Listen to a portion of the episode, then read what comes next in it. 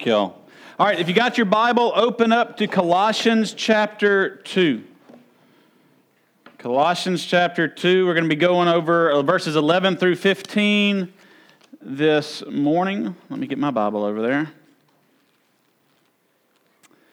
Uh, I just want to say thank you to Deborah and our worship team. Uh, when they found out that Miss Marlena was sick this morning, they just had to reset everything uh, from the songs that we sang to the special music. And so I just want to say appreciate, uh, appreciative word for them uh, for being, being willing to and able to just kind of go with the flow um, and, and do what needs to be done. And so uh, I just wanted to say thank y'all to them. Now, um, Colossians chapter 2, verses 11 through 15. We've been going through this uh, passage really from Colossians chapter 2, starting in verse 6 through 15, and we've been looking at the idea of faith. And so, first we saw in verses 6 and 7, we saw the basis of our faith. And we talked about Jesus Christ and how Jesus was the foundation and the basis of our faith. That, that who Jesus is and what Jesus has done defines for us, or, or is what our faith is built upon. Not our works, not church, not uh, any activities we can do, but it's built on Christ. Then in verses uh, 8 through 10, we looked at the sufficiency of our faith in Christ. Christ, that, that what we believe in Christ is enough for salvation, it is enough for our daily life, uh, that we don't have to add what our our world says, what the culture says. We don't have to mix and match from other religions. That what we have in Christ is sufficient for our lives. Well, this morning we're going to closing up this look at faith by looking at the effect of our faith. Because our faith in Christ, it is not just some kind of mental thought or, or mental assent or some kind of belief that has no impact on who we are. But our faith in Christ has an effect on us uh, both eternally, it means that it impacts our eternity with Christ Christ with God in heaven forever, but it also has an impact on us here on earth and who we are and in how we live. So this morning, we are going to look at the effect of our faith. So let's look at Colossians chapter 2, verses 11 through 15. Uh, I'll read it, we'll pray, uh, and then we'll start working through the passage says, In him, that's talking about Jesus, in him also you were circumcised with a circumcision made without hands, by putting off the body of the flesh by the circumcision of Christ, having been buried with him in baptism, in which you were also, uh, in which you were also raised with him through faith in the powerful working of God, who raised him from the dead. And you who were dead in your trespasses and in the uncircumcision of your flesh, God has made alive together with him, having forgiven all our trespasses by canceling the of debt that stood against us with its legal demands. This he set aside, nailing it to the cross. He disarmed the rulers and authorities and put them to open shame by triumphing over them in him. Let's pray. Father God, I pray that as we look at your word this morning, God, as we look at your truth, God, as we look at the effects that faith has on our lives, Father God, I pray that you would encourage believers, and for anyone in here who does not know you, God, that this might be the morning of salvation where their faith uh, is started and created in you. Father God, I pray that you would speak through the Holy Spirit to our hearts and to our lives, that you would speak through your word, and Father God, that you would speak louder uh, than my voice ever could. And and deeper and more true to our hearts, Father God, than any human ever could. Uh, we love you and we thank you. It's in Jesus' name we do pray. Amen. Okay, so the first thing that we see here in verses 11 and 12 is that our faith frees us from sin and identifies us with Christ.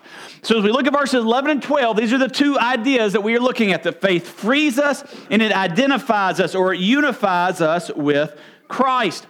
Now, verses 11 and 12, Paul uses two uh, different concepts to illustrate uh, what salvation does for us or what our faith in Christ does for us. He uses circumcision and he uses baptism. And so, what we're going to see here is that faith frees us from one master, uh, that master being sin, that master which only desires for our destruction, and gives us a new master, a new father, adopts adopts us into a new family, a good father, a good master who only wants what is best for us, and that is God, and that is uh, us surrendering our lives to Him through Christ. So let's look at verses 11 and 12. It says this. In him also you were circumcised with a circumcision made without hands, by putting off the body of flesh by the circumcision of Christ, having been buried with him in baptism, in which you were also raised with him through faith in the powerful working of God who raised him from the dead. So, the first illustration that we see, Paul uses circumcision uh, as an illustration of the freedom from sin we have in Christ. Now, why in the world is Paul talking about circumcision? And why is he using circumcision as an illustration?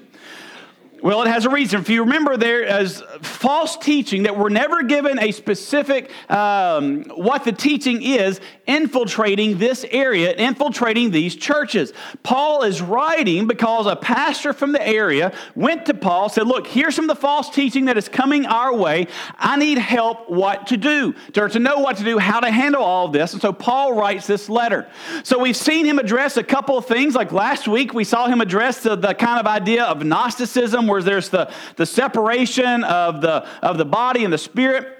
This week, he's also kind of dealing with, or what this illustration kind of ties us to, is there's a false teaching that we see throughout really a lot of Paul's letters, and it's, it's uh, by a group of people called Judaizers. And what they do is these are people who uh, are Jews and still embrace the Jewish faith, and they are going behind Paul or going to other regions where the gospel is spread, and they're saying, yes, Jesus is good, but if you really want to be saved, yeah, you got to believe in Jesus, but he's only a small part. You also have to do everything else that the Jews do. You have to follow the the law, you have to do the sacrificial systems. And one big aspect that was part of Jewish life or Jewish faith was circumcision. When God went to Abraham and called Abraham and, and told Abraham and gave him that Abrahamic covenant where he told him, Look, I'm going to take you and I'm going to make you a great nation. And I'm going to take your descendants and they're going to outnumber the stars of the sky. And through you, all nations will be blessed as a sign of that covenant, those who uh, attached themselves to Abraham, uh, his descendants, anyone who was uh, not a Jew who wanted to come into the Jewish faith, they had to be circumcised. Circumcision was a sign that you were believing and accepting this declaration that your faith was being placed in this promise that God had made. It was a sign that you were uh, a part of this covenant, that you had embraced this covenant. Because of this, many people had kind of taken circumcision and salvation and placed them side by side and equated the two. That if you wanted to be saved, you had to be circumcised. And if you were circumcised, that meant you were saved. And so they had taken this idea that God only meant to be a sign, a, sign of obedience, a sign that said, uh, This is what I believe. And they were equating it to salvation. That if you got circumcised and that that meant you were saved. And so Paul uses this idea of circumcision to introduce what true salvation really is. And what we see in verse 11 is he calls it the circumcision of Christ. He says, In him also you were circumcised with a circumcision made without hands by putting off the body of flesh by the circumcision of Christ. Now, that circumcision of Christ can also be called the circumcision of the heart. And so there are two aspects that he kind of points out here that define for us what this circumcision is. So the first is this circumcision of the heart is spiritual, not physical. So when he's when Paul is talking about circumcision, he's using an idea that they are aware of, that they know what he's talking about, they understand everything coming behind it, and he's using it as an illustration to, to show the fault in that, but also point out what true salvation is. So the first aspect, he says, is made without human hands. This is to point out that, hey, I'm not talking about literal circumcision. I'm talking about something spiritual that is happening internally in your life. Salvation is not about the physical. And here's what I mean by that Salvation is not dependent on who you are, what your nationality is, uh, who your parents were, what your bloodline is, how moral you are, how good you are, how much you give, how hard of a worker you are.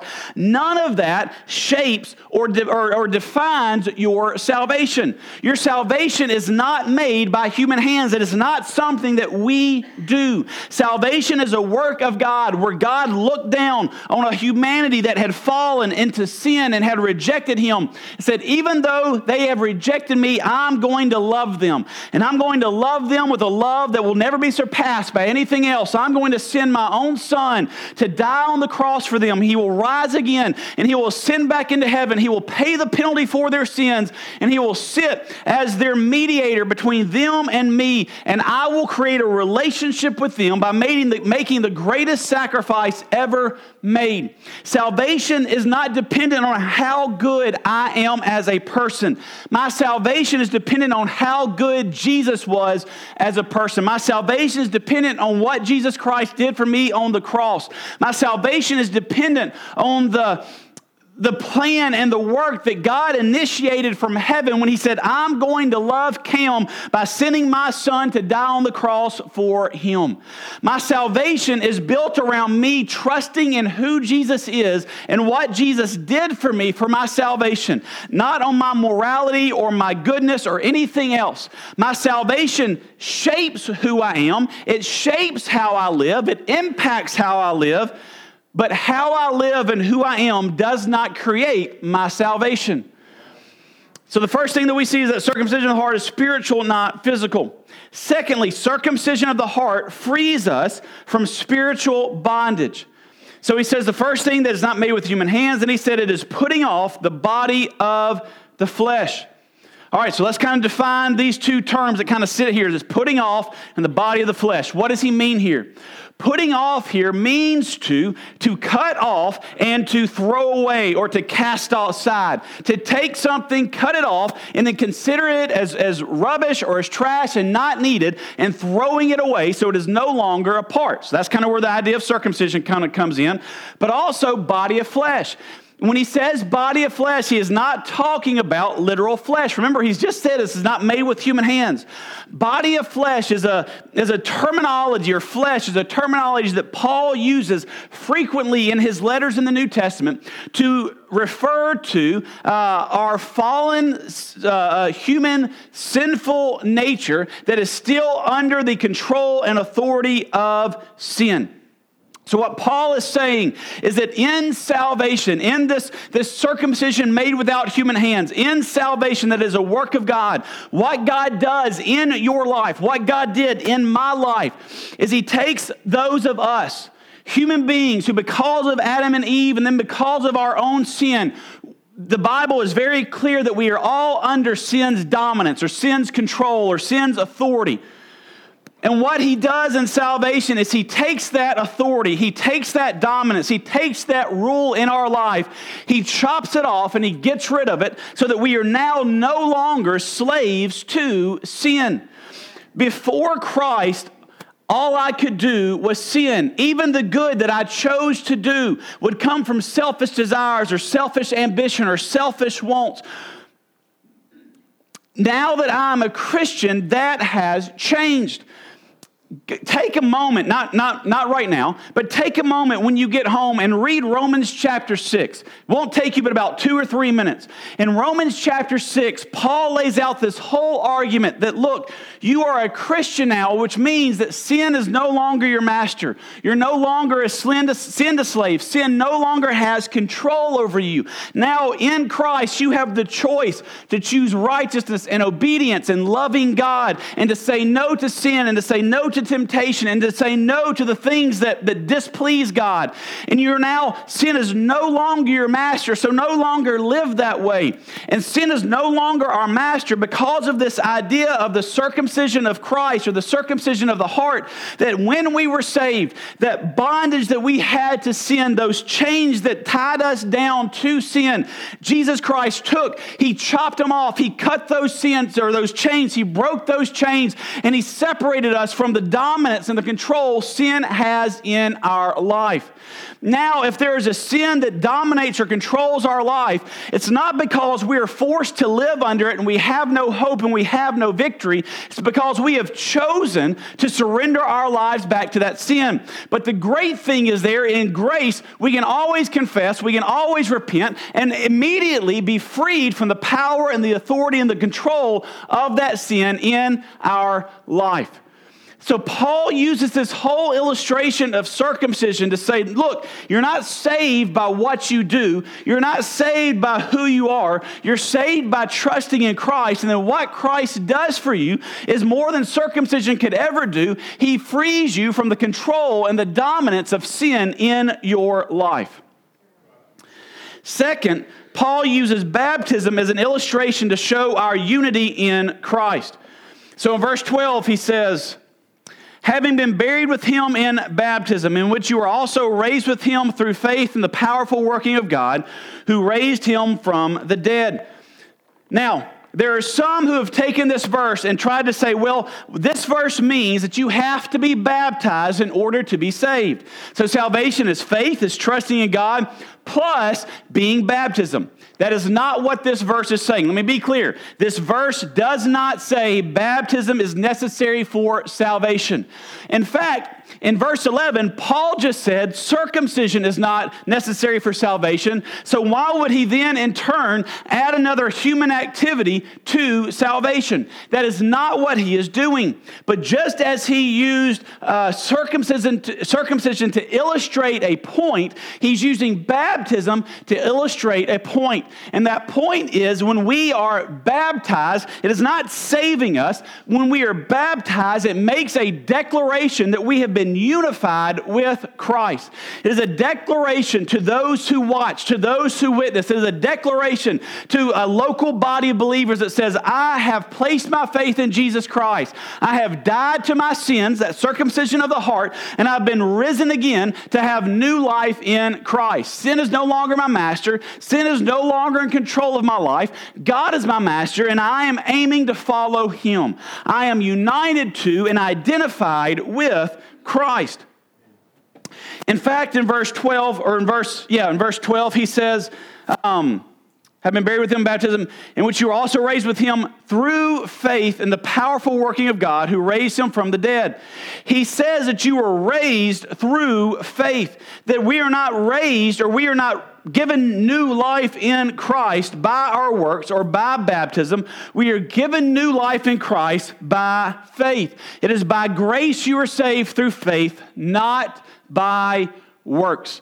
So Paul does not use this verse. This verse's purpose Remember, keep things in context. This verse's purpose is not to say salva- or, or, baptism is necessary for salvation.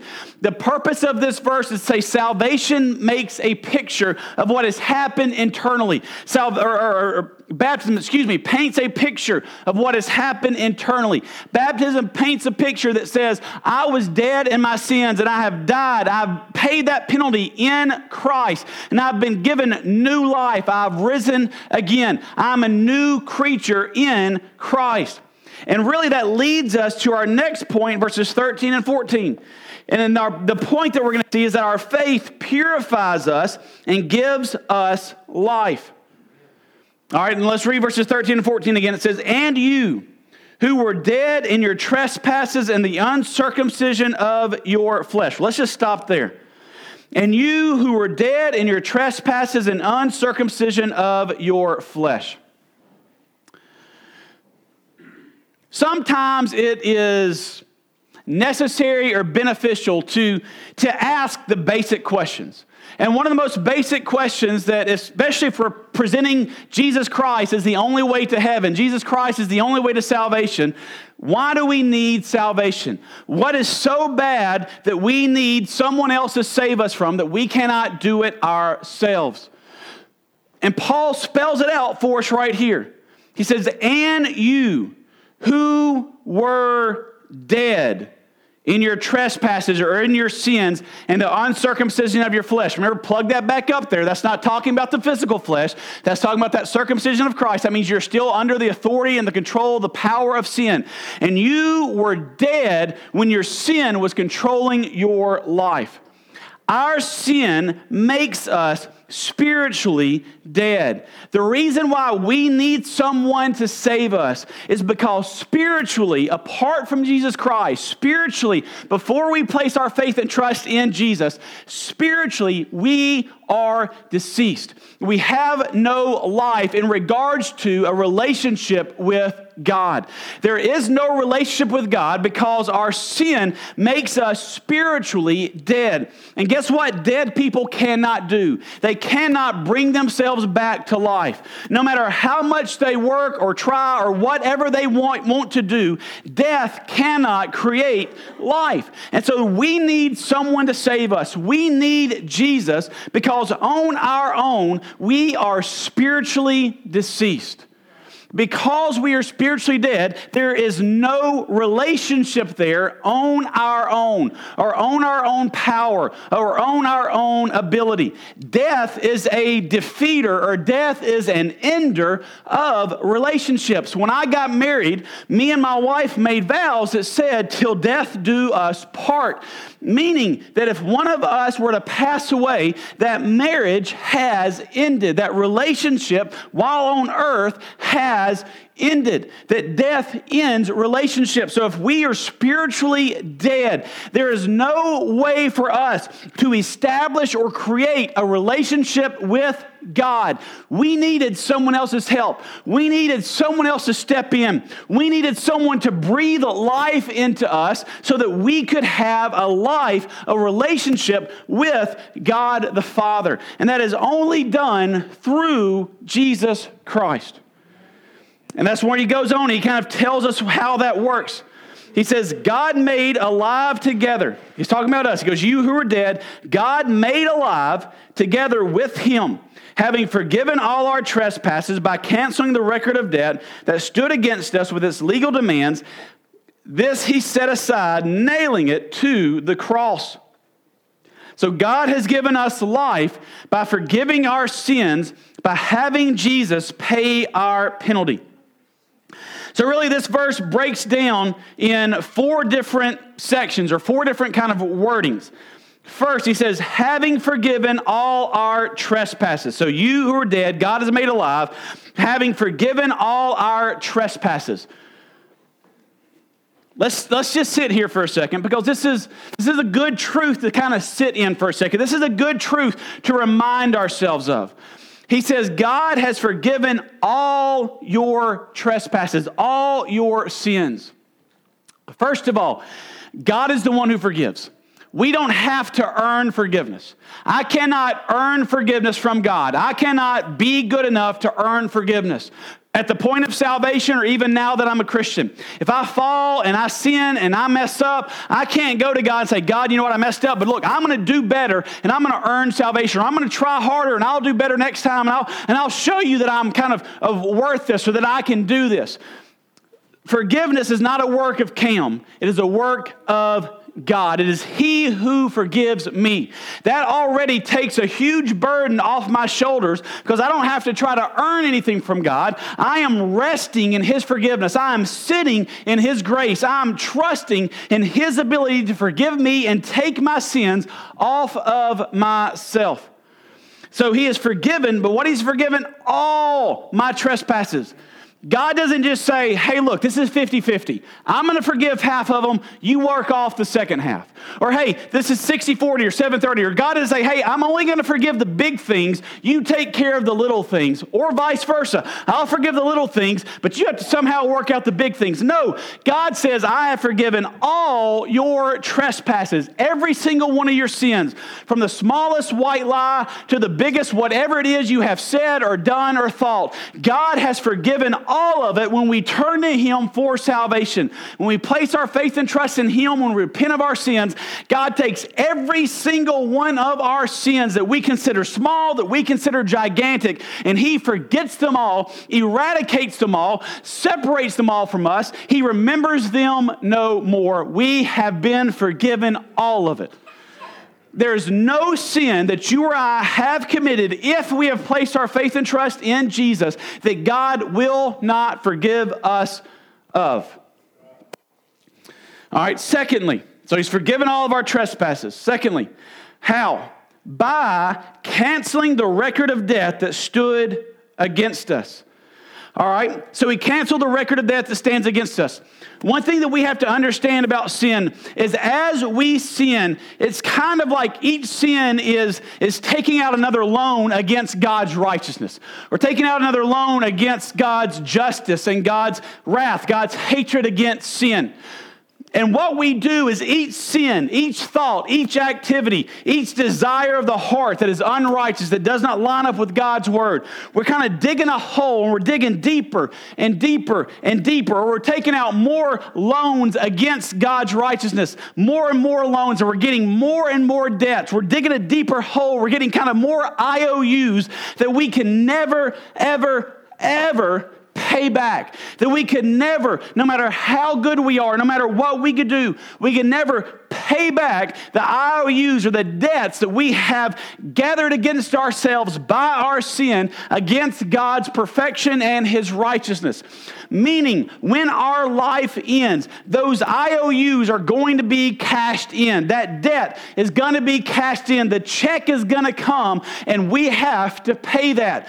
The way we pay that apart from Christ is by paying the penalty of our sins for eternity in hell. But Jesus Christ stepped in and took our spot so that we did not have to do that. He took all of our punishment, He paid all of our debt, He filled in that big hole that we had dug for ourselves. He satisfied and pay back all those IOUs that we had taken from God, and He completely cancels that debt. The record of debt that stood against us in Christ has been completely eradicated, completely canceled. Meaning that, once again, going back to the forgiveness of our sins, when He forgives us, He takes every sin that we have ever committed or will ever commit, and the debt towards that, the penalty towards that, has been canceled. That's why the Bible says there's therefore there there's therefore now no condemnation for those who are in Christ because the debt that we could not pay back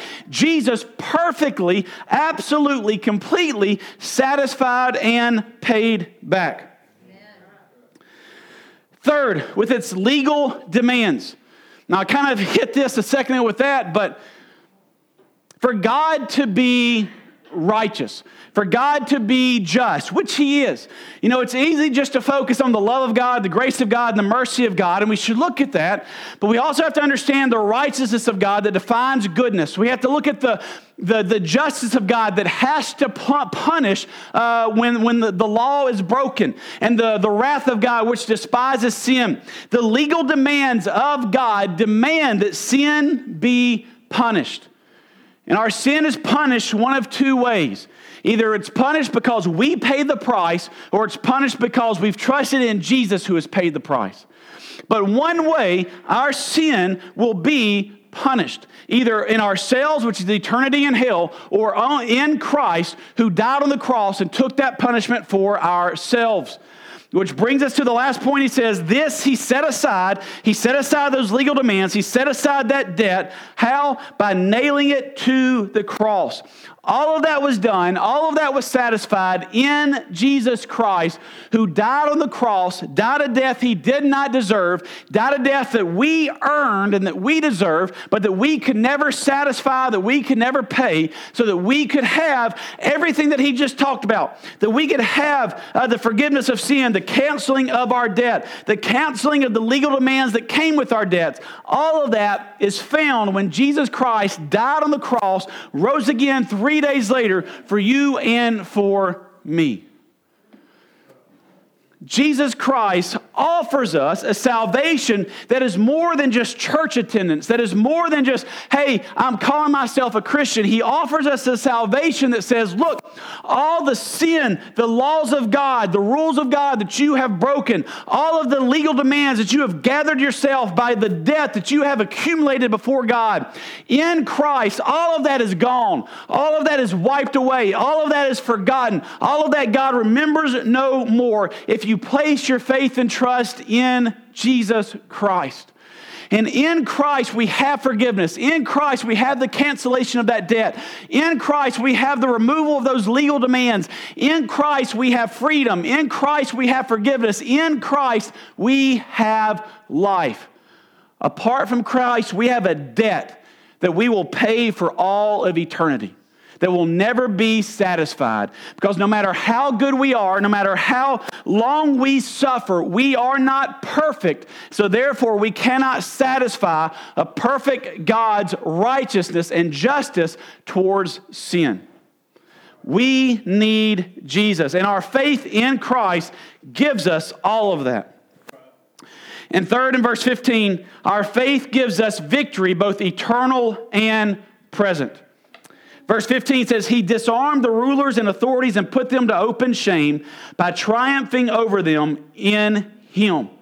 Now, when he's talking about rulers and authorities, he's not talking about human rulers and authorities. We kind of go back to Ephesians 6:12, where it says, For we do not wrestle against flesh and blood, but against the rulers, against the authorities, against the cosmic powers over this present darkness, against the spiritual forces of evil in the heavenly places.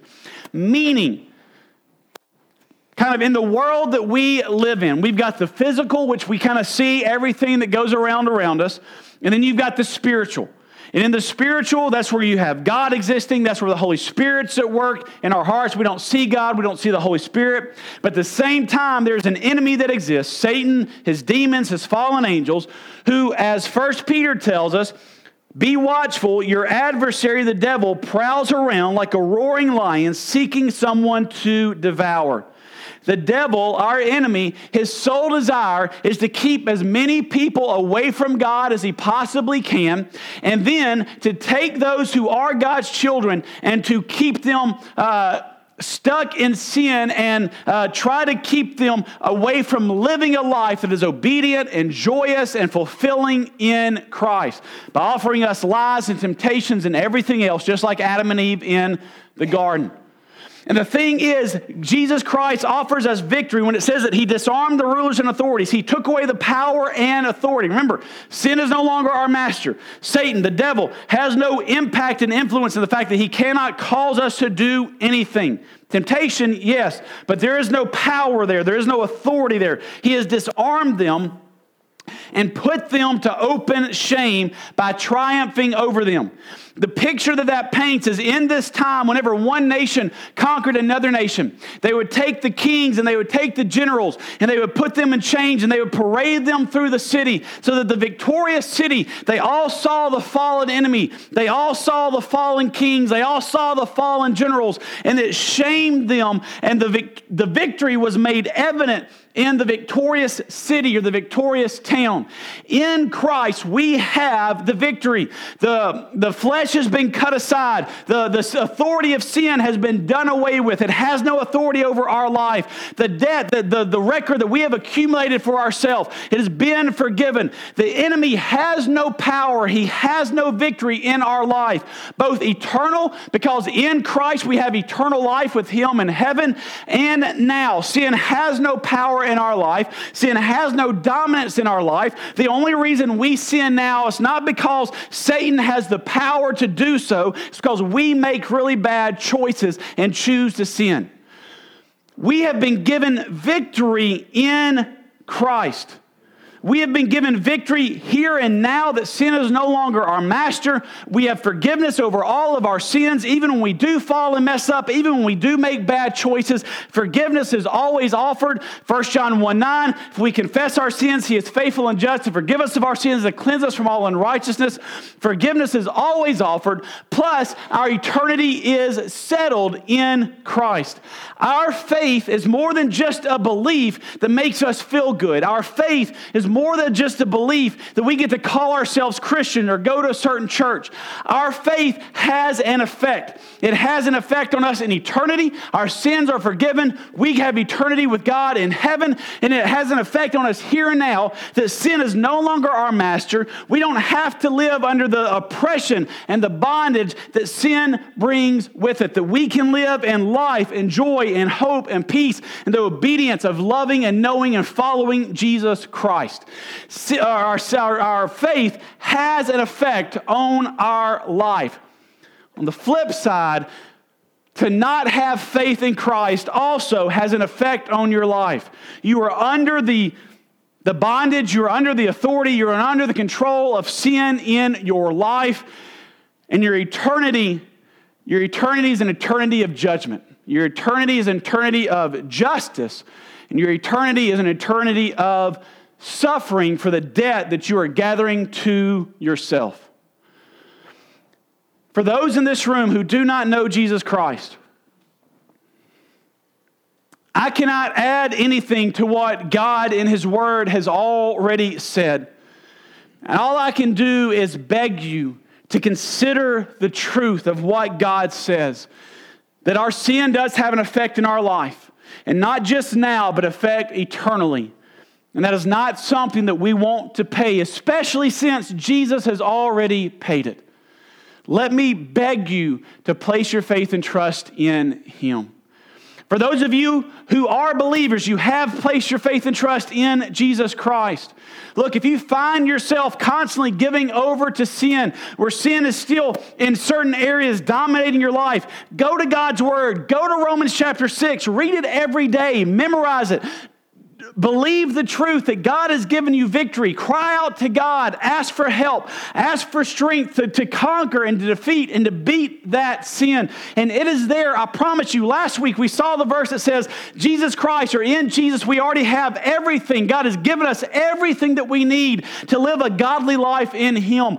All we have to do is embrace it and plug into it by crying out to Him and by depending on Him. Know that you don't have to live under the, the, the pain and the, uh, the defeatedness of sin, but there's victory in Christ. Understand that there's forgiveness. Never let Satan beat you down or your own flesh beat you down and say, You're not God good enough. God doesn't love you. God won't forgive you for that. God's already forgiven you. All you have to do is go to Him and say, God, forgive me. It's already taken care of in the blood of Christ. Trust God's word, not the lies that are thrown out at us us. And then let us love Jesus more and praise Jesus more because of the debt that we have gathered for ourselves that he canceled on the cross by nailing it to the cross with his son, Jesus Christ. So that we died with him on the cross and we were given new life with him when he rose from the dead. Take uh, uh, solace, be comforted in the fact that our salvation does not rest on our backs or on our works, but our salvation rests on the works and the back of Jesus Christ and who He is and what He has done for us. Let's pray. Father God, we come before you now and thank you for this time that you've given us. Father God, I pray for everyone in this room. Father God, you know hearts and lives. I do not. Father God, I pray for anyone in this room who does not know you as their Lord and Savior. Father God, show them today, convince them, God, open their hearts and their eyes to see that the Father God, on our own, all we have is a debt and a penalty that we can never pay. And Father God, how sad of a thing is to miss out on the fact that that debt and that penalty, the payment is sitting there. Jesus paid that penalty. Let us place our faith and trust in Him. Father God, I pray for anyone in this room who does not know you, God, that this morning they would place their faith and trust in you as Lord and Savior. Father God, I pray for, us and for those of us in here who do know you. Father God, that we would embrace the victory that has been offered to us, God, that we would embrace the, the freedom that has been offered to us.